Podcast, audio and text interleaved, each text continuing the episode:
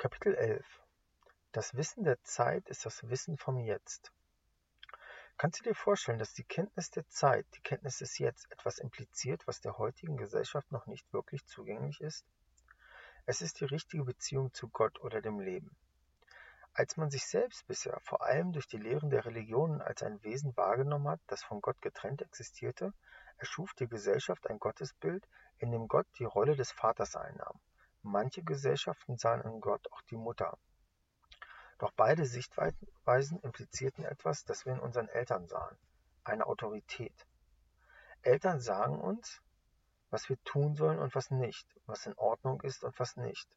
Sie leben uns vor, durch welches Verhalten wir gesellschaftlich anerkannt werden und durch welches Verhalten wir das nicht werden. All diese Eigenschaften, die die Eltern in sich tragen, werden automatisch auf Gott projiziert wenn man Gott die Vater- oder Mutterrolle zuschreibt.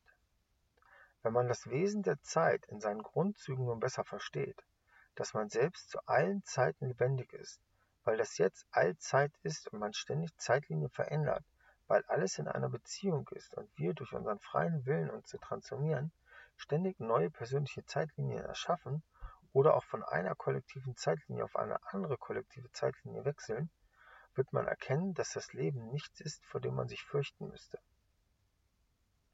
Dann wird man erkennen, dass das Leben einem immer neue Chancen bietet, dass das Leben ein liebevoller Prozess ist, dem man vertrauen kann. Das Vertrauen der Schlüssel zur richtigen Beziehung zu Gott und das Vertrauen der Schlüssel zur richtigen Beziehung zum Leben, mit dem, zur richtigen Beziehung mit dem Leben ist. Der Schlüssel zur richtigen Beziehung mit dem Leben ist. Erinnere, Liebe ist Freiheit.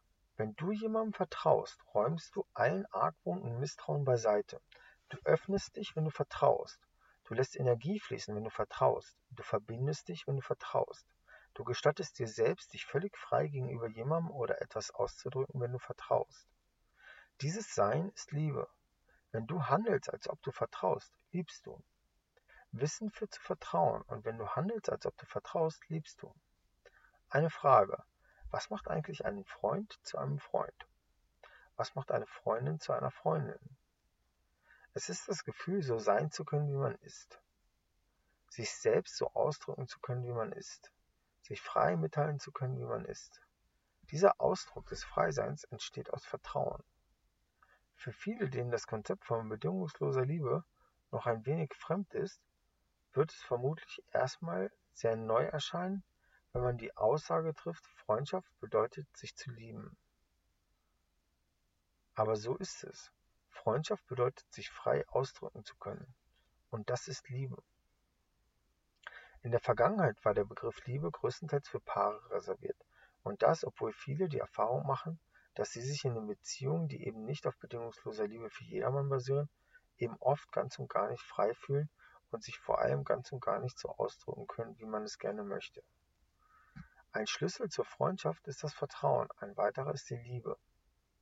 Wenn wir uns nun auf eine Freundschaft etwas genauer, wenn wir nun eine Freundschaft etwas genauer ansehen, sehen wir, dass noch weitere Aspekte des Lebens sich in einer Freundschaft widerspiegeln, die sich auch in einer Freundschaft mit dem Leben widerspiegeln.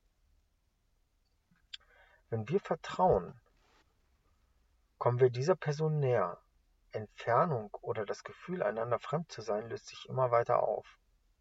Nähe ist daher ein elementarer Teil einer Freundschaft. Sich verbunden zu fühlen bedeutet jemandem nahe zu sein, mit jemandem eins zu sein. Verbunden sein bedeutet eins zu sein. Nicht verbunden sein bedeutet sich fremd zu sein. Jemandem nahe zu sein ist also ein Seinszustand, der sich aus Wissen einstellt. Wenn du das, wenn du das Leben kennst, kannst du ihm nahe sein, da es dir leichter fällt, dem Leben zu vertrauen. Wenn du so handelst, als ob du jemandem nahe bist,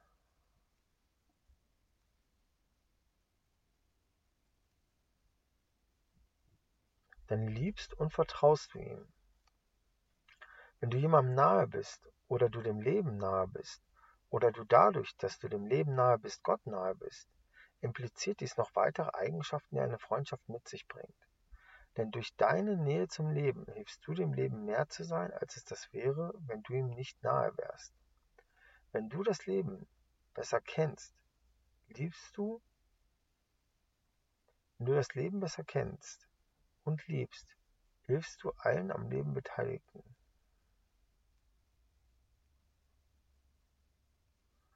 Nähe ist etwas, das sich einstellt, wenn du die Zeit besser kennst. Nähe ist etwas, das sich einstellt, wenn du die, wenn du die liebenden Aspekte Gottes besser kennst.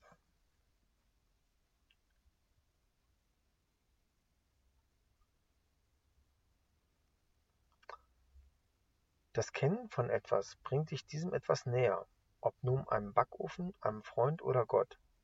Wer ein elektronisches Gerät hat, das er nicht versteht, wird diesem wohl eher nicht so nahe kommen wie einem Gerät, das einfach zu verstehen ist. Wer den Ofen versteht, wird ihm nahe kommen und mehr nutzen, als man ein Gerät nutzen würde, das man nicht versteht. Kurzum, hilfst du dem Leben mehr zu sein, wenn du ihm nahe bist. Trennung dient niemandem. Trennung ist eine Illusion. Wer wirklich liebt, ist von niemandem getrennt. Wer bedingungslos Liebe praktiziert, ist jedem nahe und hilft dadurch jedem.